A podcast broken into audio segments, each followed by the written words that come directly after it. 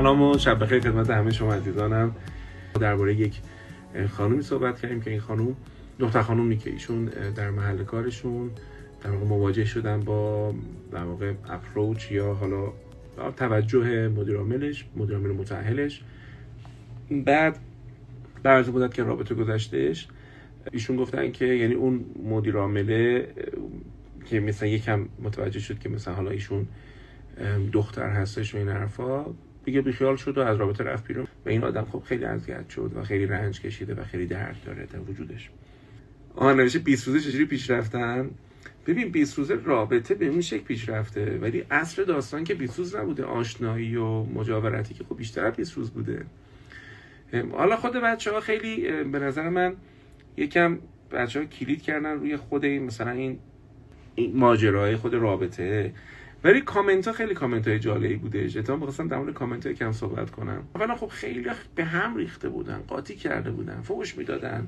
بعضی هم مدیر عامل رو فوش میدادن که مثلا تو متأهلی و رابطه خارج از چارچوب میری و بی‌ناموس تو چرا اینجوری می‌کنی؟ بعضی دختره که خونه خراب کنی، شاید که زندگیت فلان بشه و سرت بیاد و این حرفا. و مثلا من نگاه می‌کنم خیلی واکنش‌ها واکنش‌ها احساسیه و این باری که وقتی خیلی احساسات ما دوچار قلیان میشه، از درک درست اتفاق محروم میشیم.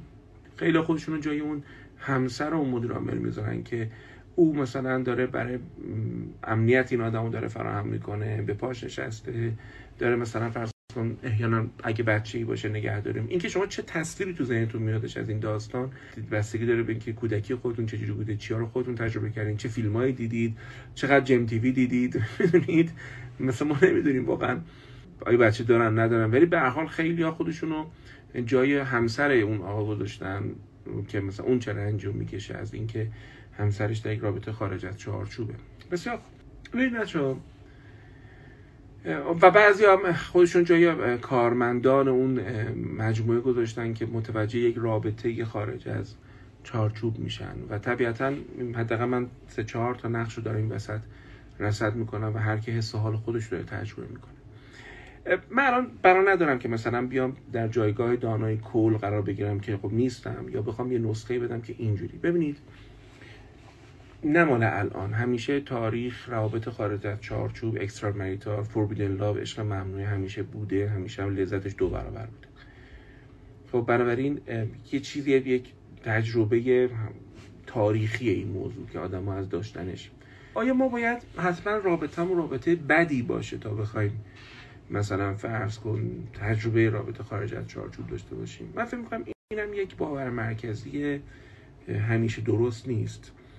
گوییم که خیلی از آدمه که رابطهشون بده تو رابطه خارج از چارچوب اکسترا مریتال نمیرن، خیلی هم که رابطهشون خوبه میرن. بهتره بیام بهتون بگم که کیفیتی در رابطه ممنوعی هستش که در رابطه اصلی ممکن نباشه. الزاماً نقیصه‌ای وجود نداره. خیلی هستن که تو رابطه اولشون اصلا رابطه خیلی خوبی دارن، خیلی هم بهشون خوش میگذره، خیلی هم قشنگه، ولی ممکنه از سر کنجکاوی، از سر اینکه آیا من مثلا هنوز میتونم مخ بزنم یا هنوز جذاب هستم، یا یک کیفیت تو نفر دوم هستش، یک پل ارتباطی بین ما برقرار شده که ما میگیم منو فوش بدیم، پل ارتباطی بین اون دو نفر برقرار میشه که اون پل مثلا واجد کیفیت خاصی که طرف با همسر خودش نداره. من مجوز نمیدم، من دارم توصیف میکنم داستانو. ببینید مثلا یه نفر فرض کنید خیلی ذوق فلسفی داره، بعد با زن خودش با شوهر خودش اینو نمیتونه تجربه بکنه، بعد با یکی دیگه میتونه تجربه بکنه، بعد این بلوغ عاطفی هم نداره که وقتی اینو داری با یکی دیگه تجربه میکنی در حد یه سری ذوق فلسفی بمونه و لازم نیست با خود طرف وارد رابطه بشی. یعنی بله میشینی مثل یه دونه همکار، مثل دوتا دوست، خب با چارچوب مشخص بدون پنهانکاری از همسر و زندگی آدم گفتگو میکنه، چهار تا چیزم یاد میگیره، چهار تا چیزم میده، چه اشکالی داره این؟ اما وقتی من میام اون گفتگوی فلسفی برای من مبدل میشه به یک تعلق خاطر عاطفی و بلدم نیستم خودم مدیریت کنم و اجازه میدم فانتزیای ذهن من همینجور بره و بره و بره و منو یک مرتبه چشمامو باز کنم و وسط رابطه خودم ببینم، خب این به نظر من اشتباهه. بلوغ عاطفی معنیش چیه؟ معنیش اینه که من پری خانمو دوست دارم، به خاطر این ویچیگیرش دوستش دارم. طبیعتا من میتونم چه میدونم شبنم خانم من دوست داشته باشم، احتمالاً بخشایی از من نسبت به ایشون خیلی تعلق خاطر پیدا میکنه، بلوغ عاطفی یعنی این که من ببینم اینو اونم ببینم مدیریتش کنم و نرم این سمت، یعنی این که نتونم، یعنی امتحانش نکنم، مثل اینکه مثلا شما یه چیزی امتحان کنی و ندونی بعدش چه اتفاقی برات میفته. خب خیلی کار خطرناکیه دیگه. متوجه عرض من میشید؟ یا خانمی داریم به نام خانم کارل پیرسون، ایشون یه بحث خیلی جالبی داره در مورد اینکه وقتی رابطه ای رابطه فرض کنید همکاره یا یه دوستی اجتماعی ساده است، این مثل یک بارداری میمونه که نباید سقطش کرد، یا مثلا یک معلم شاگرد، یک درمانگر مراجع، خیلی باید مراقب بود که سقط نشه. چه چیزی سقطش میکنه که این رابطه مبدل رابطه مثلا فرض کنید عاطفی بشه، جنسی بشه. در این صورت همه آدمای اون مجموعه، اون گروپ، همه احساس خیانت دیدگی بهشون دست میده. پس وقتی ما در کمپانی یا شرکت یا اداره متوجه میشیم که چیزهای غیر عادی وجود داره بین ایکس و ایگرگ، به ما احساس بد و خیانت شدگی دست میده و ما احتمالاً طریق اعتماد تو ما شروع میکنیم به فوران کردن. پس اینم یه بحث. نکته چهارم، اون دختر چی رو تجربه کرده؟ من دیدم بعضی از بچه‌ها خیلی واضح دارن میان میگن که آره اون دنبال سکس با تو بوده یا دنبال رابطه جنسی با تو بوده. میخوام عرض کنم که میگه تو یک رابطه درست که یه نفر میادش به یک کسی علاقه داره و تعلق خاطر داره، کشش های از این دست ایجاد نمیشه. تأکید زیاد بر اینکه این فقط تو رو واسه اون موضوع میخواد، پشتش چیه؟ این که ما احساس میکنیم که مچ طرفو گرفتیم، ببین این فقط دنبال اینها. این احساس مچگیری، من احساس میکنم پشتش یک شادو، یک سایه خوابیده. رابطه جنسی، مذهب و پول سه تا سایه جهانی هستند، سه تا قسمت زنجیره سرکوب شده و پر از باورهای عجیب و غریبه. اینکه ما فکر می‌کنیم هر کی پول داره دزده، اصلا یه جورایی می‌خوایم نشون بدیم. به ما مثلا می‌خوام بگم فلانی آدم بدکاری، میگن این آدم مثلا هزار تا سکه داشت، یعنی فی نفسه مثلا هزار تا سکه داره با یه نفر که مثلا یه پنت هاوس فلان جا داره، این الان فرقش چیه؟ ولی وقتی یه جوری به ما هزار سکه داشتن یارو گفته میشه که ما اولین پیش‌فرضمون که دزدی به دست آورده، در حالی که خب یه نگاه کنیم مثلا خیلی دارن تو دنیا، تو ایران دارن کار میکنن، کار درست هم میکنن، چه می‌دونم جیب کسی هم نمیزنن، کارخونه داره، زحمت کشیده داره، ولی یه جوری بر ما مسائل جنسی، مسائل مالی و مسائل مذهبی فوق‌العاده ما رو در معرض لیبل زدن و برچسب زدن و برچسب خوردن و این چیزا میذاره. ولی یه شادویی اون داستان دست گذاشت که این همه آدم اومد ورود کرد بهش، یک قسمت حل نشده برای اکثر ما وجود داشته. و دلیلی هم که من امشب اومدم صحبت کنم اینه که در واقع در این باره یکم باز کنیم که آدمای بیشتری بتونن راحت‌تر با رنج‌ها و ترس‌های خودشون روبرو بشن و بارشون سبک‌تر بشه. ببین بچه‌ها، این که یک مرد و زن خب وارد رابطه عاطفی میشن و بخش از این رابطه عاطفی فانتزی های جنسی باشه، این نشانه نه پلید بودنه نه کثیف بودنه. الان نظام اعتقادی رو بذارید کنار، اصلا هیچ، اصلا من کاری به اون الان ندارم، من دارم تحلیل میکنم این داستانو. البته که ما نظام اعتقادی داریم و اینو با آدم خاصی که مجاز هستیم این کار رو انجام خواهیم داد. نه، الان یه دقیقه بیت سراغ این بحث که تو رابطه عاطفی داشتن فانتزی جنسی نه نشانه کثیف بودن، نه نشانه سوء استفاده ازش، اصلا اینطور نیست. تو خیلی نوشتم برو ببین، خیلی هم مرد بوده که بهت گفته. من اصلا من اصلا این گفتن رو مرد بودن نمیدونم. خیلی وقت آدما میخوان قهرمان بازی در بیارن، یه شعری تو زندگیشون بخوابن، اینجوری میگن خیلی فردین بازی در میارن، فکر میکنن ناصر ملک موتی توی که فیلم فارسی قدیمی و مثلا مرام میزنن، یا خیلی میترسن، من نمیدونم. خب عرضم اینه که فکر کردن به مسائل از این دست و رابطه عاطفی فی نفسه نه نشانه پلید بودن کسی یا نه نشانه ابلیس بودن کسی. این نشان دهنده یک سلامت ذهنی، فکر کردن بهش.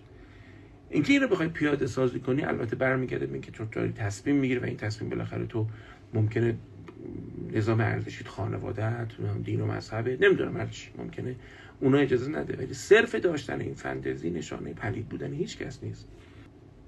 دختر یه جمله بزرگی نوشته در آخر جملهش، میگه ببین من وقتی این آدم به هر حال به من گفت نمیتونه با من بمونه، خیلی اذیت دارم میشم، خیلی دارم رنج میکشم، خیلی دارم قصه میخورم.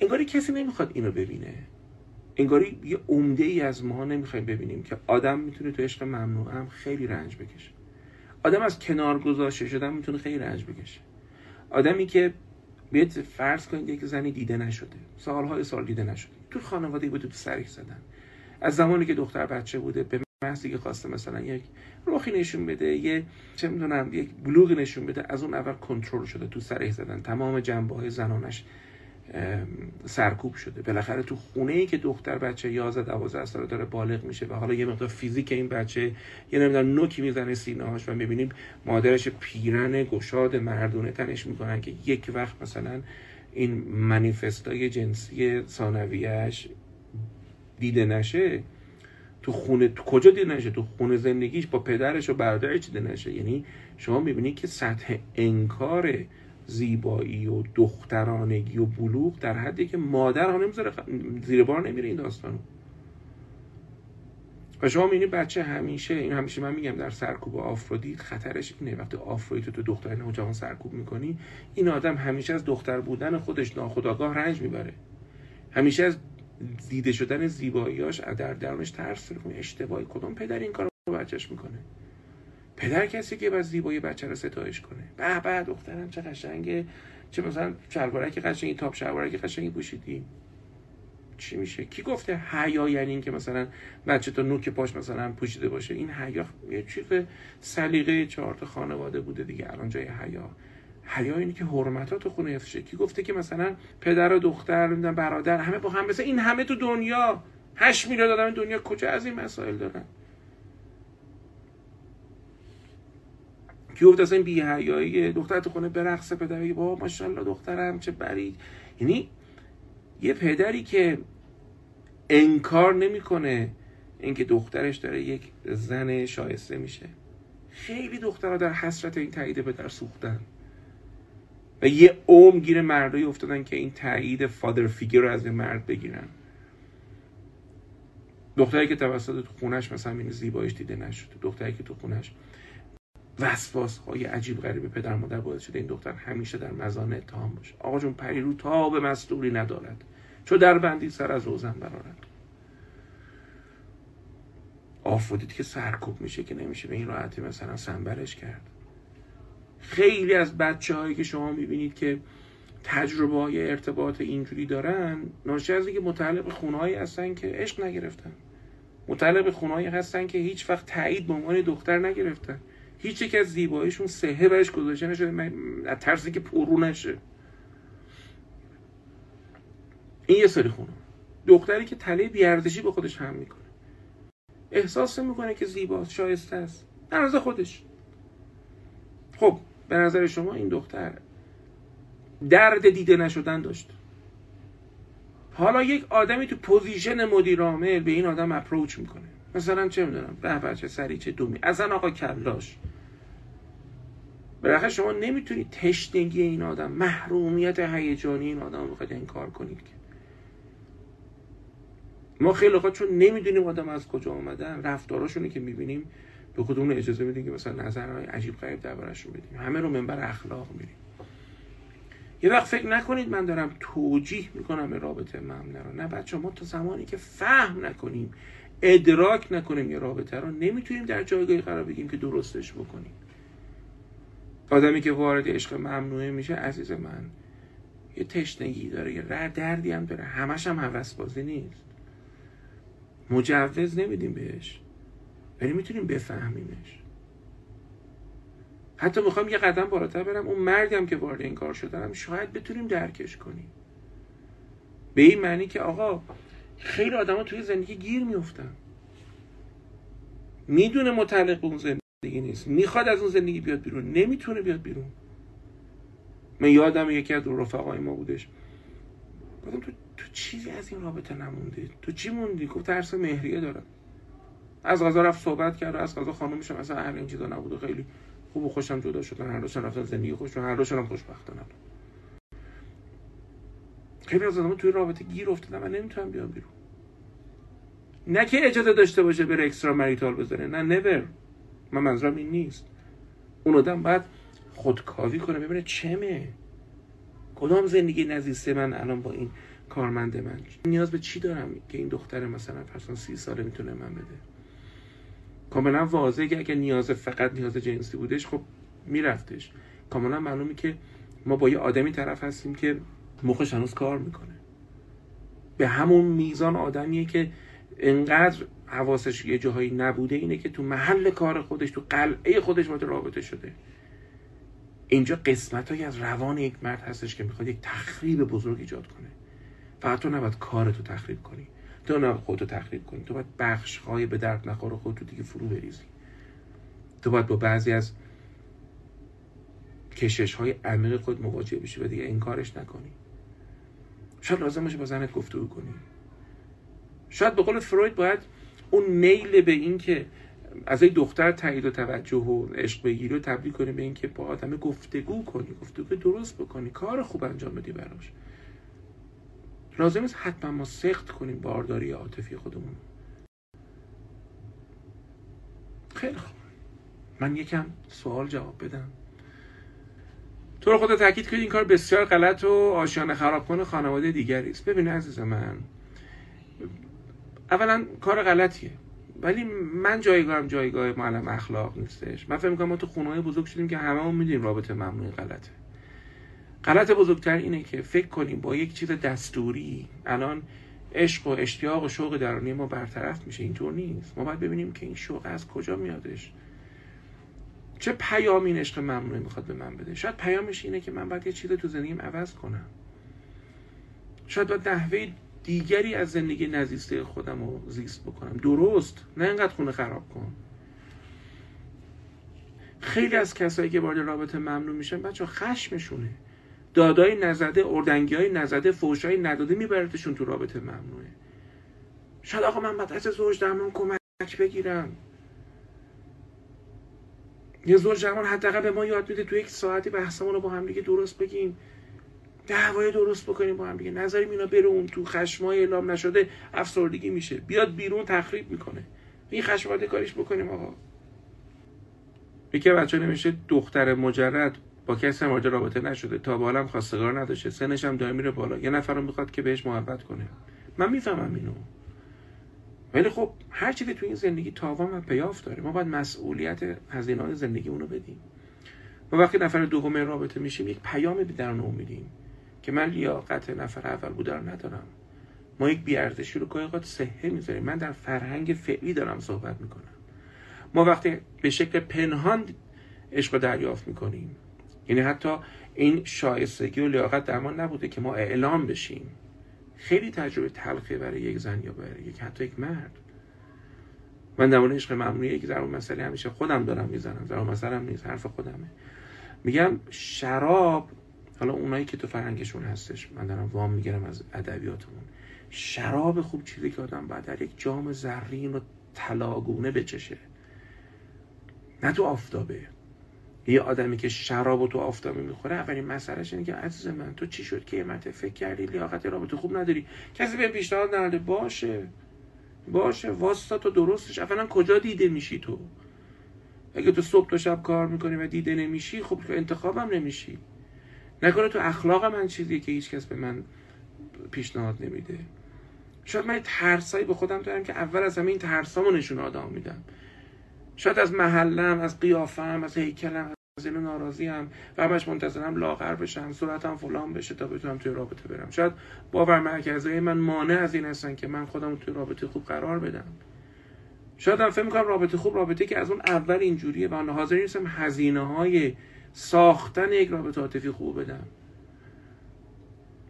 من نمیخوام بگم تمام مسئولیت تنها بودن ما به عهده خودمونه، ولی بخشش که هست.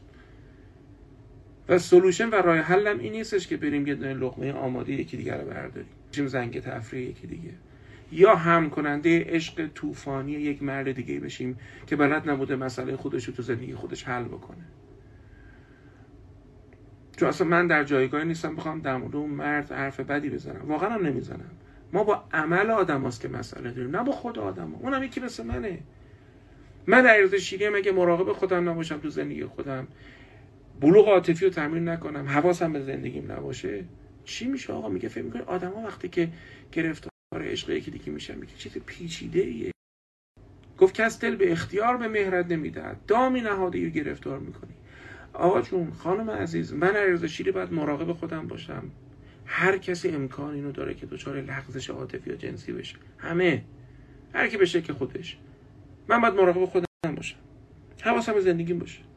اگه یه چیزی خیلی خوش طعمه اون چه خودم میگم نرم جلو، فکر نکنم من خیلی قهرمانم، من فکر نکنم حضرت یوسفم، نه اونجا حضرت یوسفی وجود نداره. گوش میکنید؟ اصلا من این آگاهی رو احتیاج دارم، آگاهی این که عزیز من، من یه بخشی درون خودم داره که دلش میخواد حتما دلبری کنه، دلش میخواد فرض کنید مورد توجه زنها باشه، دلش میخواد اینو ببینمش. سایه جنسی میگی یعنی ندیدن این که بابا ما دوست داریم جذابیت جنسی داشته باشیم، دوست داریم تحسین بشیم، اینو باید ببینیش تا گرفتارش نشی. این اگه نبینیش میشه شادو، میشه اژدها. یه لحظه نگاه میکنی با کلی نماز و روزه و نمیدونم خانواده و اهن و طلب و اخلاق مداری تا اینجا توی رابطه‌ای و افتضاح، ولی وقتی ببینیش حواست هست تو رو یه جایی ندره، تموم شد. ببین که یه علیرضای هرزه‌ای هم تو هستش. این دیدن شهامت میخواد، ولی دیدنش باعث میشه که تو دست به اشتباهات بزرگ نزنی. یکی بچه نوشته که من توی رابطه‌ام با یه نفر که چهار سال باش تو رابطه‌ام، اون تا قیافش قیافه‌ای که دوست ندارم باشه ازدواج کنم، تو رابطه‌ام گیر کردم. من فکر کنم خیلی روشنه ما وقتی از ازدواج صحبت می‌کنیم مطلوبیت جنسی واقعیته. نگفتم حتما باید با یه آدم داف الممالک بریم ازدواج بکنیم یا مثلا یارو شاخ باشه، براد پیت باشه، نه. بریم باید به دل ما بشینه، بغلش بتونیم بریم، بغلش بکنیم، کیف کنیم، خوشمون بیادش. از صد حداقل شصت شصت و پنج داشته باشه. آن نمیخواد با سوپر هات بریم ازدواج کنیم. نه، منظورم این نیست. ولی که اینو نداره و من قیافش رو مورد پسندم نیست و بعد از چهار سال مورد پسندم نیست، من فکر می‌کنم خیانت بزرگی به خودت و اون آدمه. خب که از رابطه بیرون نمیری. چون اون دختر حتما دل میبنده، دختری که چهار سال با تو مونده حتما دوست داره و کار بزرگیه که به جای که قهرمان بازی در بیاری و مثلا بگی به خاطر خودت این حرفا، بگی ببین من خب نمیتونم با تو ازدواج کنم و رابطه داشتنمونم فرصت تو رو از بین میبره و بهترین کار اینه که بالغانه بدون قهرمان بازی ازش جدا بشی و بذاری خوشبخت شه، چون اینا پیاف داره، اینا تاوون داره تو زندگی. وقتی گره زندگی یکی بشیم، زندگی ما گره دار میشه عزیز من.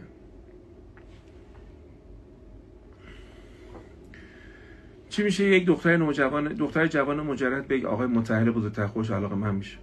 گفتم دیگه خیلی خیلی دلایل داره این اتفاق میفته. اصلا فادر فیگر، حالا مردم میگن شوگر ددی، ولی فادر فیگر مردیه که میبینی یک وجهی داره که هم ساپورت داره، هم حمایت داره، هم تو حوزه قدرت، هم فهم بالایی داره، هم اصلا برای خیلی این جذاب میشه. خیلی وقت که مثلا ما خیلی دلبستگی شدید به پدر داشته باشیم، بعید نیستش که در واقع دنبال مردی باشیم که فادر لاور باشه. حالا این ذره تحلیل مثلا اینجوریش کردم. یه کتاب خیلی خوبی خوندم سالها پیش، خودم خواهش کردم از ناشرش که یک مقدمه‌ای و من اضافه کردم و دیدم مقدمه هنوزم چاپ میشه. کتاب زن بودن تونی گرانت، انتشارات ورجاوند چاپ کرده. آیا این دو دختر مجرد و مرد متأهل نمیتونن دو تا دوست خوب برای هم باشن، به رشد هم کمک کنن؟ چرا نمیشه؟ و این نکته وجود داره. من دارم خودم حرف میزنم. من دوستای هم صحبت‌های خوبی در آقایون و خانم‌ها دارم. چیزی برای پنهان کردن نباید وجود داشته باشه. گوش کردی؟ من منظورم این نیستش که مثلا دود دود دود آدم بیاد ریپورت بده، گزارش بده، ولی نه نه مرده یا زنه شوهرشو قایم کنه، نه صحبت‌های ممنوعی اون وسط بشه. ممنوعه به من ممنوعش کی تعیین می‌کنه؟ پارتنر تو تعیین می‌کنه. آدمی که باش هستی حساسیت‌های اون تعیین می‌کنه که چه صحبتی ممنوع است. یه مقدارم صحبت، یه مقدار سلیقه کسی که باش زندگی می‌کنی مهمه. وگرنه چه اشکال داره؟ این همه همکار هستیم با هم دیگه. میگیم من خودم توی مجموعه خودم این خانومایی که همکار ما هستن، خب از این حرفا هم نمی‌زنم، حکم خواهر ما رو دارم فلان، اصلا دلیلی نمی‌دونم بخوام این حرفا بزنم. حکم یک زن محترم با شخصیت همکار منو داره، نه یک کلمه بیشتر یک کلمه کم. خود این کلمه خیلی مقدسه.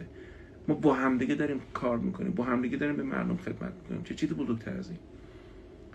وی خانواده با هم دعوا معوا هم میکنیم و گاهی اوقات مثلا نظر مدیریتی ما با نظر کارشناسی بچه‌ها نمیخوره، دوبار من عذرخواهی میکنم، دوبار اون عذرخواهی میکنن، چیزی از این خیلی خیلی هم رخ میده این قضیه.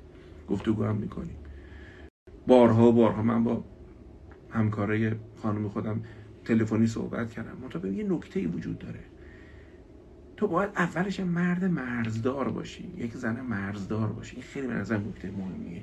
مرزداری که همسرتو میدونه آقا جون این زن من، این شوهر من مرز داره. خب بعدش هم به نظر من هر کی باید خودش بدونه، آقا هر کی باید خودش بفهمه که تا چه حد پیش بره. ممکنه یه حدی خطرناک باشه براش. اینو فقط خودت میفهمی. برای من پنهانکاری تو کار نباشه